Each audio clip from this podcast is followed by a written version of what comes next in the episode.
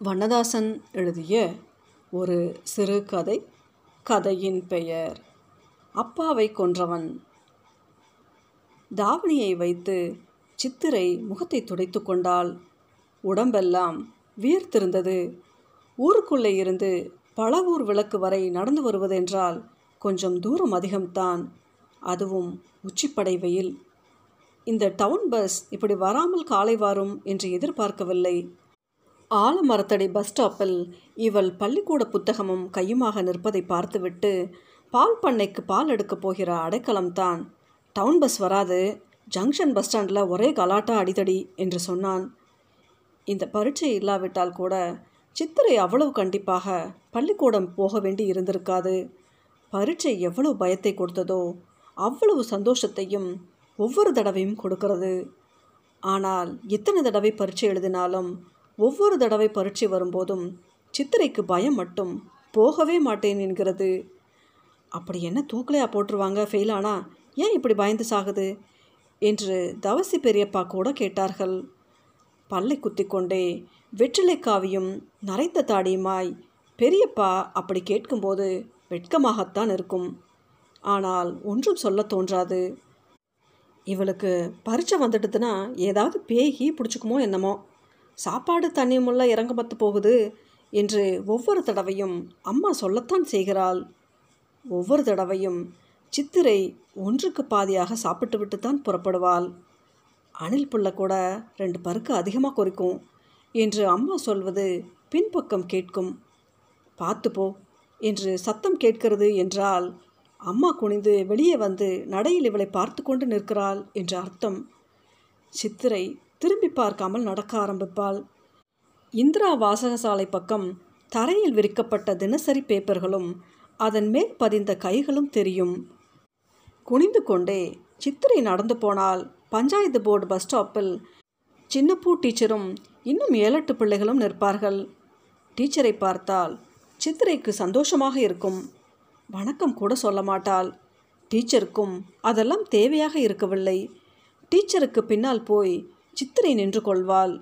எப்போதாவது ஒரு தடவை சின்னப்பூ டீச்சர் சித்திரையின் கையை லேசாக பிடிப்பார்கள்.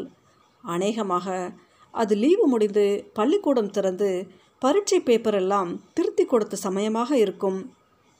சித்திரை கால் பரீட்சையில் கணக்கில் எழுபத்தெட்டு மார்க் எடுத்திருந்தால் குட் என்று சித்திரையின் தலையை தடவி கொடுத்தார்கள். நூறு எடுத்துடணும் அரையாண்டு திருவிழா என்றார்கள். சித்திரை கீழே தரையை பார்த்து கொண்டே சரி என்று சொல்லியிருந்தால் நாளைக்குத்தான் கணக்கு பரீட்சை.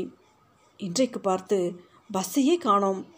இன்றைக்கு அறிவியல் சரியாக எழுதவிட்டால் நாளைக்கு கணக்கும் சரியாக எழுத ஓடாது.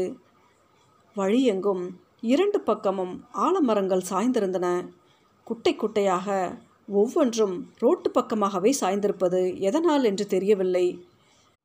நடுப்பழுவூர் பக்கமாக பார்க்கும்போது சரிவுகளில் இரண்டு மூன்று கொத்துகளாக மேய்கிற ஆடுகள் என்ன கோயில் என்று தெரியவில்லை.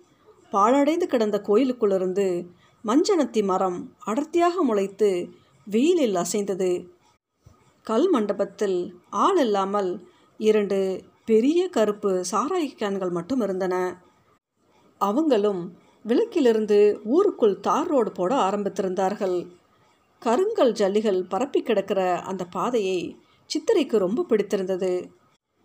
பத்து நாட்களாக காலனியிலிருந்தும் சுதந்திராபுரத்திலிருந்தும் பஸ் ஏறி தூக்குச்சட்டியும் கையுமாக நிறைய பேர் இங்கே இறங்குகிறார்கள். எப்போதும் சிவப்பு சேலையே கட்டி கொண்டிருக்கிற சீவளப்பேரியால் மகள் கூட நானும் பள்ளிக்கூடம் வரலாமான்னு பார்த்தேன். இன்னைக்கு ஸ்லேட்டு குச்சி எடுத்து வர ஆயத்து போச்சு. நாளைக்கு கண்டிப்பாக வரேன் என்று சித்திரையிடம் சொல்லிவிட்டு சிரித்தபடியே பஸ்ஸை விட்டு இறங்கி வேலைக்கு போனாள். அம்மா ஏன் இப்படியெல்லாம் சிரிக்க மாட்டேன் என்கிறாள். நடவு எங்கே அறுப்பு எங்கே என்று ஏன் எப்போதும் அலைந்து கொண்டிருக்கிறாள். சித்திரைக்கு யோசனையாக இருந்தது. சின்னப்பூ டீச்சர் வீட்டுக்கு வந்த அன்றைக்கு அம்மா காய்ச்சலில் படுத்திருந்தாள். சித்திரை ஏன் பள்ளிக்கூடத்துக்கு வரவில்லை என்று விசாரிக்கத்தான் டீச்சர் வந்தார்கள் போல. அவசரம் அவசரமாக ஆட்டுக்குட்டியை அவிழ்த்து பூவரச மரத்தில் கட்டினாலும் டீச்சர் உட்கார்ந்த இடத்தில் நாளைந்து புழுக்கை கிடக்கத்தான் செய்தது. டாக்டர்கிட்ட காட்டி ஊசி போட்டுக்கிட்டா நல்லது தானே என்று டீச்சர் சொன்னபோது அதான் கம்பவுண்டர் சைக்கிளில் வந்து ரெண்டு நாளாக குழாய் மாத்திரையெல்லாம் கொடுத்தாரே என்று அம்மா முனகினாள். நான் இருந்து என்ன செய்ய போகிறேன் என்று அழுதாள். துள்ள துடிக்க அந்த ஆள் செத்ததுக்கு இந்த பொட்டப்பிள்ளை இல்லைனா நானும் என்னக்கும் போய் சேர்ந்திருப்பேன் என்று சேலையை சுருட்டி வாயில் வைத்து குலுங்கினாள். அம்மா அழ அழ சித்திரைக்கு அழுகை அழுகையாக வந்தது. ஆனால் அழவே கூடாது என்றும் தோன்றிற்று. உதட்டை கடித்துக்கொண்டே தலைமாட்டில் உட்கார்ந்திருந்தால் தாங்க முடியாமல் போனபோது டீச்சர் கையை பிடித்தால் பதிலுக்கு டீச்சர் சித்திரையின் கைகளை அழுத்தி பிடித்து கொண்டார்கள். ஓடிப்போய் டீ வாங்கியறதுக்கு லாய்க்கில்லாமல் போச்சே. இப்படி எந்திரிக்க முடியாமல் கிடையில் கிடக்கின தாயி. என் கூட சேர்ந்து இந்த சின்ன பிள்ளையும் கசங்குது.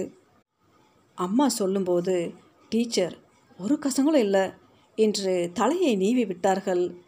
அப்படி தடவி விட்டதிலேயே எல்லாம் சரியாக போய்விட்டது போல இருந்தது சித்திரைக்கு.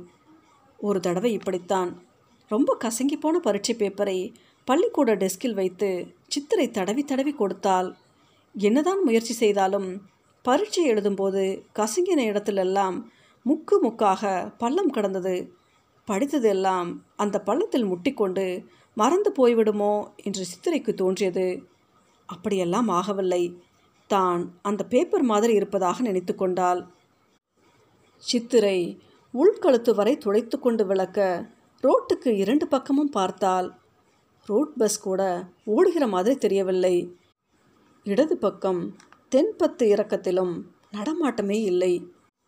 தூரத்தில் யாரோ குடையை கக்கத்தில் வைத்து கொண்டு வந்து கொண்டிருந்தார்கள்.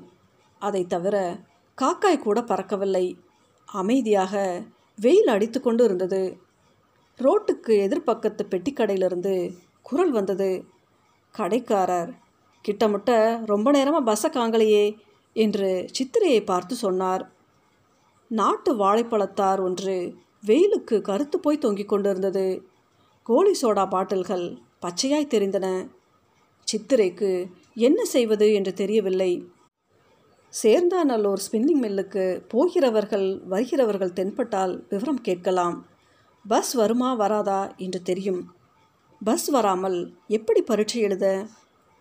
குடையை வைத்து கொண்டு வந்தவர் எதிர்த்த பெட்டிக்கடையில் போய் நேராக இரண்டு பழத்தை பிய்த்து சாப்பிட்டார்.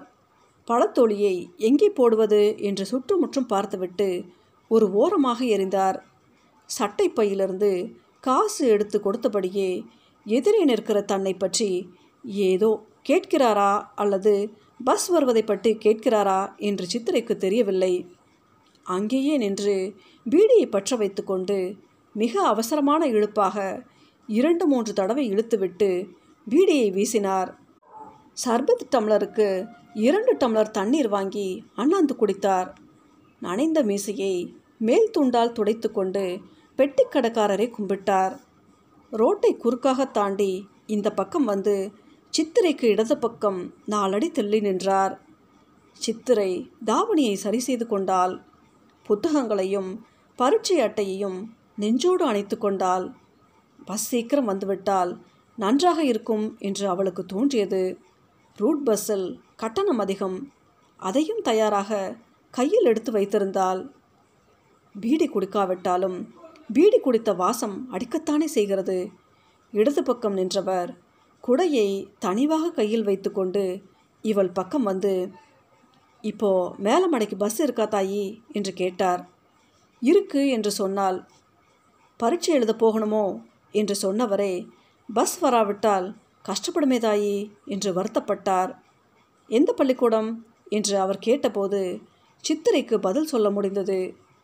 சித்திரை கொஞ்சம் திருப்பி நின்று அவருடன் பேச ஆரம்பித்தபோது அந்த ஆள் இவளை பாராமல் கீழே குனிந்து கொண்டே பேசிக்கொண்டிருந்தார் கையிலிருந்த குடையின் கீழ் நுனியால் தரையில் கிடந்த சீனி கற்றைகளை ஒவ்வொன்றாக தட்டி கொண்டே இவளுடன் பேசினார். அடர்ந்து காது வரை சேர்ந்திருந்த மீசை கூட முறுக்கின்றி தளர்ந்தது போல் இருந்தது. ஒரு பக்கம் காது மடல் கடித்து எடுத்தது போல சற்று குறுவாயாக இருந்தது. தலையில் அடர்த்தி குறைந்த முடி காற்றில் அலைந்தது. சிவப்பு சுண்ணாம்பு சேர்ந்து வெற்றிலை போடுகிறவரோ என்னவோ. வலது சுட்டுவிரல் நுனி ப்ரோ சிவப்பாக இருந்தது.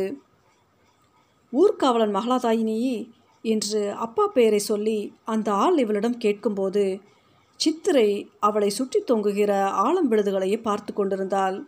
விழுதுகளின் நுனிகளில் வெள்ளை குச்சி மாதிரி துளிர்த்து இறங்கிக் கொண்டிருந்த பகுதியை மட்டும் சித்திரை அசையாமல் பார்த்தாள் எவ்வளவோ காலத்துக்கு பிறகு இன்னார் மகளா? என்று அவளை யாரோ கேட்கிறார்கள்.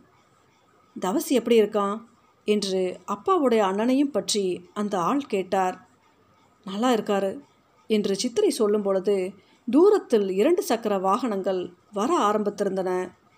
ஏதாவது பஸ்ஸும் வந்துவிட்டால் பரீட்சை எழுதிவிடலாம் என்று தோன்றிய சந்தோஷத்தில் அவர்தான் என்னை படிக்க வச்சுக்கிட்டு இருக்காரு என்று சித்திரை அதிகப்படியாக சொன்னால் நல்லா இருக்கட்டும்.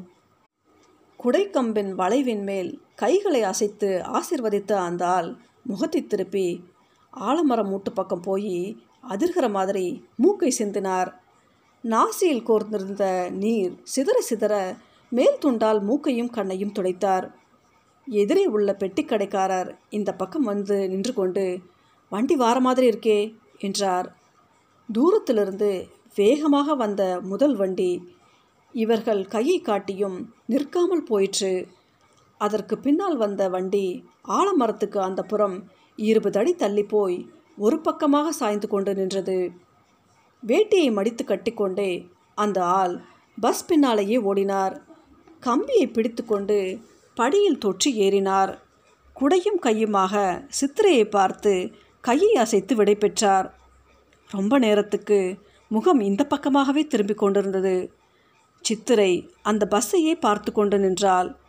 பஸ் புறப்பட்டு சற்று தள்ளி போவதற்காகவே காத்து கொண்டு இருந்தது போல பெட்டி கடைக்காரர் சித்திரையிடம் வந்து உன் கூட நின்று இவ்வளோ நேரம் பேசிக்கிட்டு இருந்தது யாருன்னு தெரியுமா? என்று பதட்டத்துடன் கேட்டார். தெரியாது என்று சித்திரை தலையை அசைத்தால் பெட்டிக்கடைக்காரர் அதே பதட்டத்துடன் மேலும் சொன்னார். இவன் தான் சிவனுப்பாண்டி உங்கள் அப்பாவை கொன்னவன். சித்திரை பஸ் போன பக்கம் பார்த்தால் முகம் இவள் பக்கம் இருக்க படியில் தொங்கிக் கொண்டு ஒரு குடையும் கையும் அசைவது மாதிரி தெரிந்தது.